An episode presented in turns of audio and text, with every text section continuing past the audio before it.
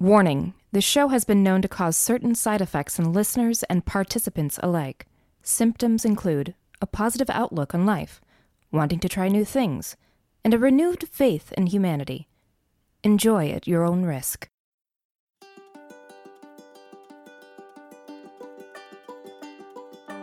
Hey there, and welcome to the I Like to Like Things podcast. I'm your host, Chris, and thanks for joining me. I don't think I have to tell you that the world can be a dark and scary place for us all. I'm here to help you get through the miasma of that negativity one episode at a time.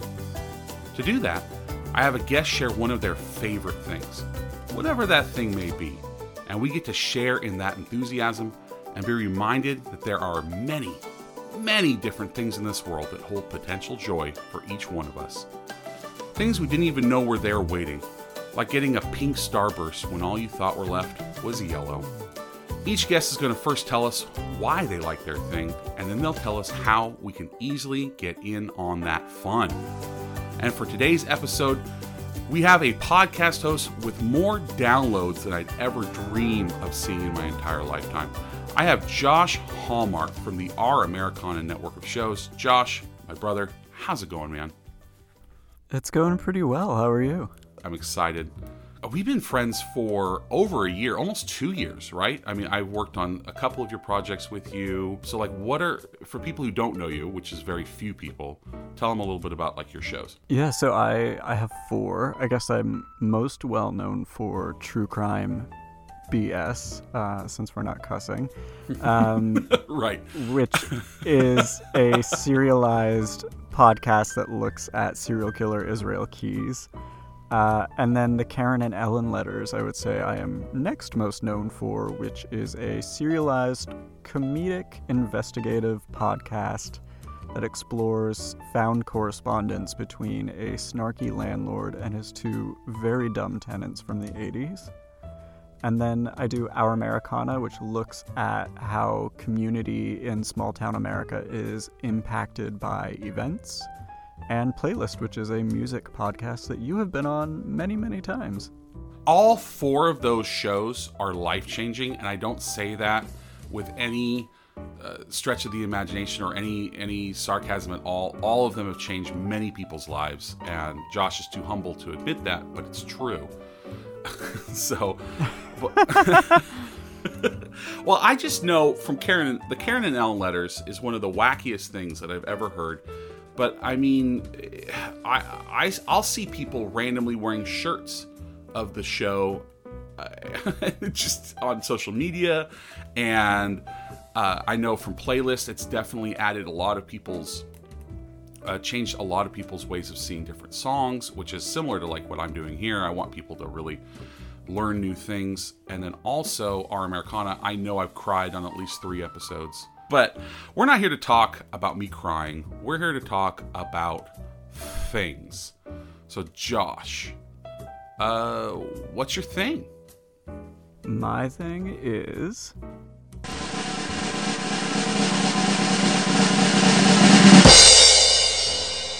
The Real Housewives. Dun, dun, dun. Dun, dun. Speaking of dark and scary... Yeah, so I look at The Real Housewives as, and I'm secular, this is the closest thing to religion I'll ever have. I look at The Real Housewives compendium as a Bible, and then each franchise is its own book of the Bible. So I don't think I could pick a favorite, so I left that up to you, and you decided that we would navigate Beverly Hills first. So that's what we're here to talk about today. And that's the first incarnation of your religion, correct? Oh, my friend. Well, for me, yes. It wasn't the first book, but it was the first book that I became acquainted with. Gotcha. Okay. And I know that you're a recently ordained minister to be able to, perform wedding ceremonies. So is this the church that you are ordained in? It is. I'm working on my tax exemption currently. Just waiting. Oh, jeez. All right, so Beverly Hills. Okay, so how did... This is a malign show. And that's one of the main reasons I wanted you to bring you on here, because I hate it when something's maligned and I don't know anything about it other than that it's maligned. So what drew you into it at first? So I was once a non-believer, and I thought it was silly and exploitive and trash. And I have a dear friend, Jason Leroy, who has been on many podcasts, who you know. Hilarious. He's so funny. I got to get him on the show. He's one of the funniest guys I've ever met. And he tried to proselytize me many times, and I just wasn't having it. And then one evening at a dinner party, he and another friend of mine described a scene which you will eventually get to feast your eyes on from the first season of The Real Housewives of Beverly Hills, which included a very drunk medium, Kelsey Grammer's wife, Paris Hilton's aunts, and some other, not worth mentionings, getting into a fight while the medium is predicting everybody's nefarious futures. And just the way they've described it. It sounds like a really bad game of Clue, is what it sounds like. And that's kind of how it reads. And so I just was like, okay. I'm going to dip my toe in this. And I was given some really great advice that I'm going to pass on to you and your listeners, which is you have to go into The Real Housewives with the right expectations. You should not go in expecting to like any of these women. You should not go in expecting it to be aspirational. This is a comedy. Got it. Okay. And everybody involved in the show knows it's a comedy except for The Real Housewives. So if you go in, oh my gosh, just being prepared to laugh, I think you will understand why it's so adored. So I watched it, and it was hilarious. So there are three pieces of The Real Housewives that is important. The first is that, and we're going to get serious for just a minute, most women of a certain age on television either play the role of wife or mother. And, all of their interactions, whether important or not, on their TV shows really revolve around their duties within either of those roles or their relationships with their husband or their children. And the Real Housewives, it's definitely a stereotype. Totally, yeah, absolutely. And The Real Housewives, this is laughable, was kind of revolutionary in that it didn't do that. But it says wives in the title, though. I know, which is a misnomer because most of them are not actually married. And most of them do not work, or they work in air quotes. So the show is really about... They're consultants. Sure. They're consultants. Or, they're freelancers. They're freelancers. They're entrepreneurs. Okay. And so really the show is about all their interpersonal relationships. Rarely is there a child on screen, mostly because they are terrible mothers. And rarely is there a husband on screen unless he's on screen to try to promote his own business. So the show is really about women in their 40s and 50s and their relationships with each other and their endeavors to try to have... their own identities outside of the scope of being a mother and a wife. And that, to me, was really empowering. Because even the show that it's loosely based off of, The Real Housewives, or Desperate Housewives, was all about these women, but really all of their storylines were rooted in being wives or girlfriends or parents.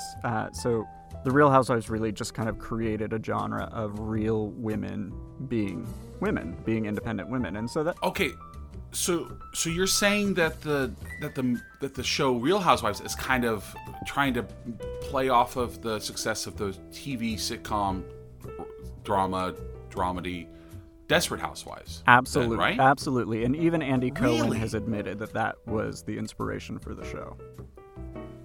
I did not know that. Okay, well that already there is really cool. Okay. And so it's called The Real Housewives because the first two seasons really were, they were trying to make it about, you know, women who were married, women with no jobs who were married to wealthy men. And that just didn't really have any legs. It wasn't compelling TV. So then they started branching off into, no, we're going to make it about these women, their interactions with each other, and what they're doing for themselves. And that's when it became kind of a global phenomenon. How many iterations are there? Okay, so this is Real Housewives of Beverly Hills that I'm going to end up watching this, and I'll probably end up branching out. But there's like 6 or 7, am I right? Well, in America, and those are the only ones that count. Okay. I think there has been 9. And then there's there's international ones that Andy Cohen, our Lord and Savior, is not involved in, so I don't go, they're like I don't know, like, what's a fake Christian? They're like... you'd say they're apocryphal. They are, yes. So I don't go to those cities. I hear they're good, but I stay devout to Andy Cohen. So you're part of this cult now. Basically, you're telling me this is a cult. So, it's a lifestyle. That's fun. You're right. Oh, you're right. A lifestyle. So that's so good. Okay, so about the Real Housewives of Beverly Hills so why is that one the one that you said I should go with first? Because it was your first? Or, well, I gave you the option of that in New York and Dallas, which are all, I think, bring unique and exciting elements. And I don't know why you went with Beverly Hills. Oh, shoot. Okay. Well, now I feel like an idiot. It might have been because it was my first. I think that must have been it. Okay. That must have been what it is. Okay. Well, let's continue, because I guarantee you I'll watch more than one. I am also a fan of quote-unquote trash television because I find it entertaining as well. And I have been a big fan of Big Brother for years, and I get made fun of very often for enjoying this show, but I enjoy it unironically because I like seeing these quote-unquote real people interact with each other and be forced to spend time with each other, and they are trying to act for the camera, but they are just regular people too at the same time. So I totally get the appeal. I just have never dipped my toe in the Real Housewives pool, so to speak. So then the second reason is the comedy, which we briefly touched on, and it's how you have to really go into this. But so, for example, New York, those women are funny, so a lot of the times you are laughing with them. Beverly Hills, you are laughing at them. And the great comedy is, if you have a keen eye, is you realize that the show is about how much the editors of the show hate these women. Okay.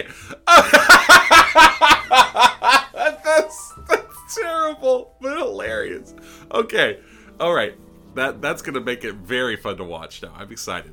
Yeah, they hold no punches, and the more you watch it, the more it becomes clear, and you're basically just waiting for the moment after a Real Housewife does or says something awful that it's ceremoniously highlighted and how it's edited into the show. Oh my gosh. I mean, that's brilliant. Okay, I'm going to have to just watch whichever one is coming up onto television now, because now I do understand you can't just watch Beverly Hills. This is an entire masterpiece. I wanted to narrow it, but I severely underestimated the scope of this series. There's 9 of them. Yeah, okay. And like I told you, it is Shakespearean, and people think I'm like being funny or sarcastic when I say that, but I genuinely mean that. Things that happen in the first season always come full circle, and it's a long game by like season 8, where season 1 housewife is angry because some other housewife did this one thing, and then by season 8 she's doing that one thing to someone else. They all become the thing they hate the most in the other housewives over time. And then that leads me to the third reason to watch, which is how the show affects the women over time. Okay. Season 1, there's a fan favorite. And while they're all watching it play on air, they realize that's the fan favorite. So then season 2, they all come back and treat this woman differently. Either they want to be friends with her because they want, the fans to love them, or they want to take her down because they're jealous that she's a fan favorite. And so you get to watch that play out. You're kidding me. No. And of course, no way. There's a fourth wall, so, you know, you don't see the fourth wall, so none of this is, like egregiously in your face, but you just pick up on it, especially over time, and you're like, oh, she's not mad at her because of this, like, thing that she made up. She's mad at her because she was more popular last season than this season. But what happens is they'll create up a reason to be mad at someone, and then they become invested in the drama that they created. Oh, okay. Oh, my God. Okay. How do these people stay friends, then? Is it just for the show, or, like, do they have any love for each other at all, or is it just for the show? It's a mix. And that, New York, they're all genuinely friends for the most part. Beverly Hills, they're all a lot of leveraged friendships. Even when they bring new women on, it's like, oh, this is my best friend. We've been friends forever. And they're like, how'd you meet? And she's like, she's just my realtor. Like, they don't do a good job of hiding taking down the fourth wall. Okay. The excuses for things happening or new women coming in are very flimsy and almost insulting. But it just, I guess, they just need to keep up the charade. Oh my gosh. Some friendships, like if two really critical women to a certain franchise just can't get along, Andy Cohen, our Lord and Savior, will broker a peace treaty while they're not filming, because at a certain point, if the women all hate each other, there's no show. Right. Well, yeah, you have to keep them together. I mean, these are real human beings. Wow. Okay. Jeez. That's crazy. What did Andy Cohen do before he did Real Housewives? What other things did he produce? He was actually, like, a CBS News producer. Okay. So he had a keen eye for the farcical nature of the world, then. Exactly. Basically. Yes. Okay. And that's exactly what it is. It's a farce, but it's just. Yeah. And I grew up. I was raised by all women who came from a wealthy family and were all quote unquote pretty, and they all hated each other. So watching this show is like going home to me. Nothing soothes me more than the sound of middle-aged women screaming at each other. So you're Joe Pesci in My Cousin Vinny. When he goes to jail and hears everyone screaming, he finally gets a good night's sleep when he couldn't sleep in the cabin. Exactly. Oh my gosh, that's the funniest thing I have ever heard. This is making me see you, understand you as a person more, and I thought I knew you pretty well. So this is amazing. So you say the New Yorkers, they're funnier, and the Beverly Hills women, you're gonna laugh at them. What about the Dallas ladies? What's their deal? So they're a mixed bag, and Dallas is the newest franchise. We're on season 4 currently. Okay. And there's always a breakout star or two, but Dallas has one breakout star who is the most watchable woman ever. And the thing about The Real Housewives is it's not black and white. Like, you can like a housewife, but she can be a terrible human being, but she's a good housewife. Gotcha. Or you can really enjoy a housewife and think she's a good person, but she's terrible as a housewife. And so there's this great, it teaches you how to live in the gray. But there's this woman, Leanne Locken, on Dallas, who was brought up on the carnival circuit. She refers to herself as a carny. She was also a beauty queen. And she has some dissociative rage issues. She's threatened to kill every castmate. She, in a very famous scene, forgot she was mic'd and said some disparaging things about one of her castmates' husband, which we won't go into because this is safe for work. Okay. But she's just psycho. But I love her. Wow. She's the most lovable psychopath you will ever watch. You root for her because she is like the poor. They always pick on the poor and single ones, and she's poor and single. And a carny, and so they all pick on her. She constantly is getting herself into trouble. She's constantly repeating the same mistakes.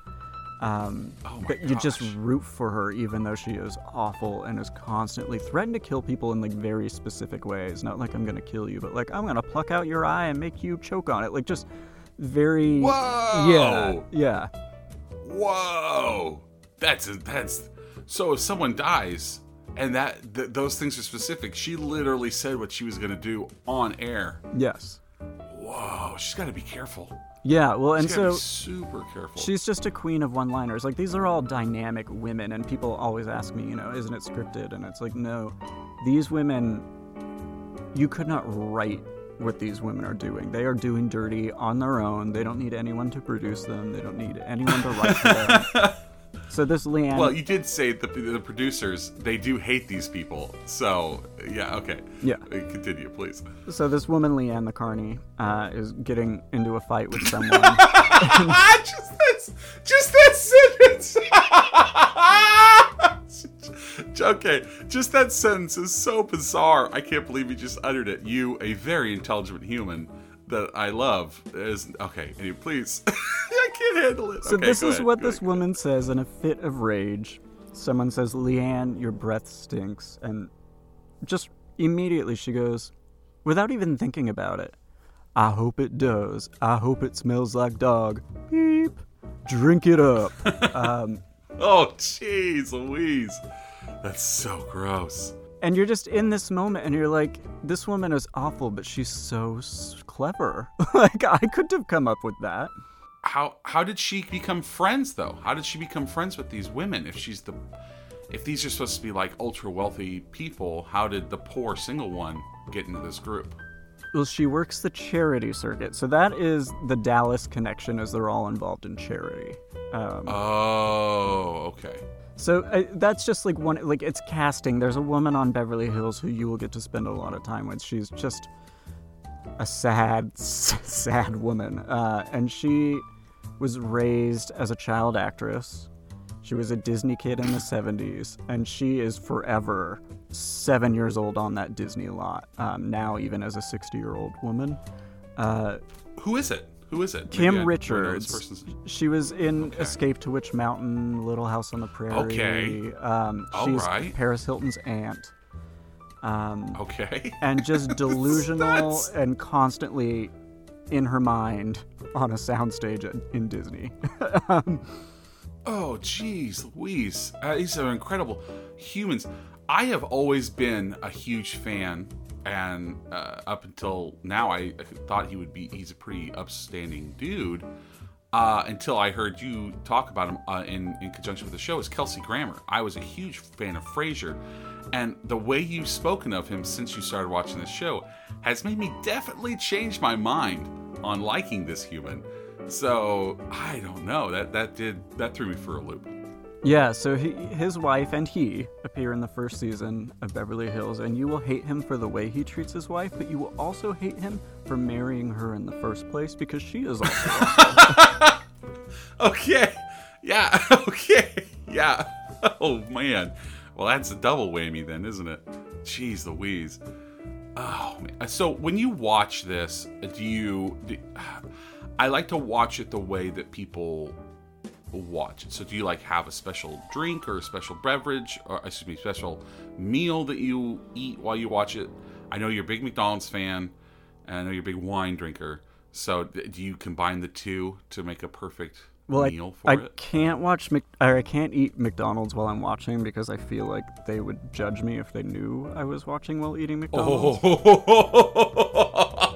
Oh, okay. Because here's the other thing, like my partner had never watched it before. He was not interested in joining the religion. I got him in, and now he's like me. And you will talk about these women like they are your friends, just like casually, like, oh, the other day Leanne said this, or the other day Sonia did this, and people are like your friend, and you're like, oh, sort of. So I feel them. My TV friend. I feel them with me when I'm watching. So I need to be my most presentable while I'm watching. So I usually drink wine. I like to watch, like, this is my therapy. If I'm stressed out or my brain is running a million miles a minute, this is what heals me. Mostly because there's nothing better when you've had a really bad day than sitting down and watching wealthy white women argue about what kind of glass champagne should be served in. and then getting into a fight that will last 8 episodes. It just is like, oh, my problems are real, and yet I'm not responding in this way. I feel like a much better person now. Okay, I mean that does make actually a lot of sense. I totally get it. I guess it's probably similar to why people enjoy watching like ultra dark shows. Like, I'm not saying that this is a dark show, but when they watch a dark show, it's probably like, well, at least I'm not, being hunted for sport by some, like, my problem no longer seems so bad. So you dress to the nines then, right, to watch it, just in case they judge you? Well, no, I'm not going to take things that far. I'm kidding. Yeah. I'm kidding. And I will say, season 2, because you did agree to watch 2 seasons of Beverly Hills, is very dark. Okay. I'm surprised the show survived. I'll do my best. I'll see how many I can get through, because I've already set the DVR on my TV. Is it available on Hulu, or is it available on like Prime or Netflix or any of those? It's on I can binge. It's on Hulu. Everything except for the most current season, but that sets you up for at least 5,000 hours of women screaming at each other. Jeez, is it enough though, Josh? Is 5,000 hours enough? It's never enough, Chris. No, it's never enough. That's what they would tell you. All right, so the best thing to do is pour myself a glass of wine. Not a red, because it gives me heartburn, and then pull up Hulu and then just take the deep dive into the pool in a full evening gown. Yes, and just remember, you are not there to aspire to be these women. You're not there to like these women. You're not there to learn from these women. You are there strictly to laugh at these women and their suffering. And just realize that you're a better human than them and take comfort in that. Exactly. I guess, right? We live in a time where we feel that like rich people are taking advantage of us and we hate them. This is a show that will make you pity rich people. And that is priceless. That's the true meaning of Christmas, right? Is that what you're trying to say, right? Oh my gosh. I am legit excited. I got Hulu queued up. And I'm going to watch it. I will. My wife will be home shortly, so we'll probably binge a few at least during dinner. So I will. Well, I'll get back to you. Any other quick advice before I take the deep dive? Just be prepared over time. Usually, the women you like first, you hate towards the end. So really? Your feelings will flip on a dime. One episode you'll love someone, the next episode you'll hate her guts, and then a few episodes back you might find your way back to her. So I would say that, and then I think that's a good starting point for you. Just remember, it's about the editors, it's not the women. Okay. That, honestly, knowing that the producers hate them is pure gold, Josh. Like, it is absolute gold. Oh, all right. So this episode may be coming to an end, but the work is just beginning. Josh has given you and me a script to follow, and just take the entire Real Housewives franchise by storm. Because I realize now the error of my ways. I have sinned against Andy Cohen, and so I must atone and watch all of the franchises as much as I can. So I will be spending the next week taking Josh's advice, and then I'll report back to you in a response episode. But in the meantime, I hope you'll try Josh's advice too, and you can report back to me as well. You can also tell me about your fandom for The Real Housewives. Also, if you want to respond to a previous episode, there's nothing wrong with that too. I mean, this is just the one that I'll be working on. But you can tweet at me at @2likethings. That's the number 2 at @2likethings. That's on Twitter and Instagram. You can also leave a message on the like line at 661-279-0130 or via email at @2likethingspodcast@gmail.com. Those will all be in the show notes. I'll read or play the messages on the response episode if they're positive. Now, here's the thing. I say this at the end of every episode. Josh came on here. He bared his soul. He is trying to make me like more things. And there's no nobler purpose in life So if you have a problem with The Real Housewives, or you think that Josh said something that was incorrect about the show, I legitimately, with all of my heart, do not care. I don't. And so you don't understand how much I don't care. I only want the positivity, because that's what this journey is on. That's the journey I'm on. So if you're going to respond, respond nicely. Now, if you'd like to be on the show, or you have a friend or enemy, I guess, because if this show is going to teach us anything, The Real Housewives, that you can be a friend and an enemy simultaneously, it sounds like, that wants to be on the show, contact me using the same channels. Now, Josh, you are everywhere that I want to be. So where can the people find you? Just Twitter, Josh Hallmark, and that will give you all the links for all the shows. I think that's your best bet. Or just our-americana.com. And this is going to be crazy. Josh, thank you so much for being on the show. I really appreciate it. It's so fun to record with you. You're one of my favorite podcasters, if not favorite people. But thanks so much, man. I really appreciate it. You're welcome. And if I may, it just occurred to me, and I feel like this is really important advice for watching. The Real Housewives are like therapy, and that there's specialties. So if you're dealing with family drama, go to New Jersey. If you're dealing with self-awareness issues, go to New York. If you are dealing with depression, go to Beverly Hills. If you're dealing with dissociative rage, go to Dallas. If you just need to laugh at people who are pretending to be rich, go to Atlanta. And if you're feeling all of those traumas, go to OC. Okay. That's my testimony.